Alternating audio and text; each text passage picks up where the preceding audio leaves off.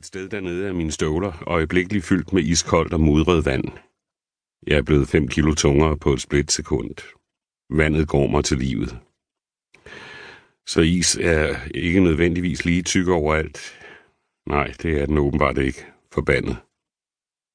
Jeg skriver det på en allerede voksende liste over ting, der bedst kan beskrives som Kåre er en græslunadut, en dum dansker i et land, han endnu ikke kender. Jeg burde jo have lært det. Det er ikke længe siden, at jeg i minus 10 grader, ikke langt herfra, stod og kiggede på en lygtepæl. Er der ikke noget med, at det skal man ikke, noget jeg lige at tænke, inden jeg satte spidsen af tungen på det iskolde jern. Og i det samme konstaterede, at tungen nu sad fast, og nogenlunde samtidig erkendte, at det var pænt dumt. Jeg hævde til, spyttede blod på sneen og skreg. Tungen manglede hud i flere måneder, og jeg lød som en idiot, når jeg talte. Og endnu dummere, når jeg skulle forklare, hvorfor jeg pludselig læspede.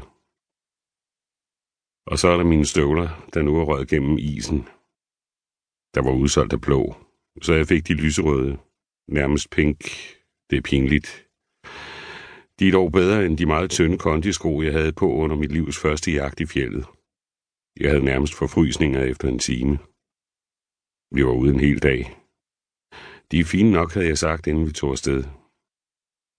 På samme tur brændte jeg munden, da de voksne drak kaffe, og jeg drak lidt for varm kakaomælk. Måtte spise sne, mens jeg græd. I Ravnedalen får jeg mig hævet op af vandet og kravler roligt mod en fjeldside. Det går, men det er fandme dumt. Mine bukser er så stive, at de næsten ikke kan bøjes. Det er ikke så praktisk. Jeg blev bare fanget af nordlyset, og så kiggede jeg op og ikke ned.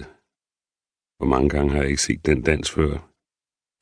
Nu har jeg jo været i Grønland i næsten et halvt år.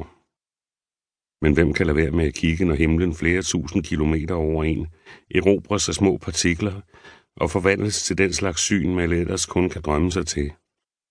Jeg kan åbenbart ikke. En halv times tid senere er jeg fremme ved mit mål. Radiostationens ydmyge og vinduesfri studie på Industrivejen. Og så sidder man der. Bleg, lyshåret,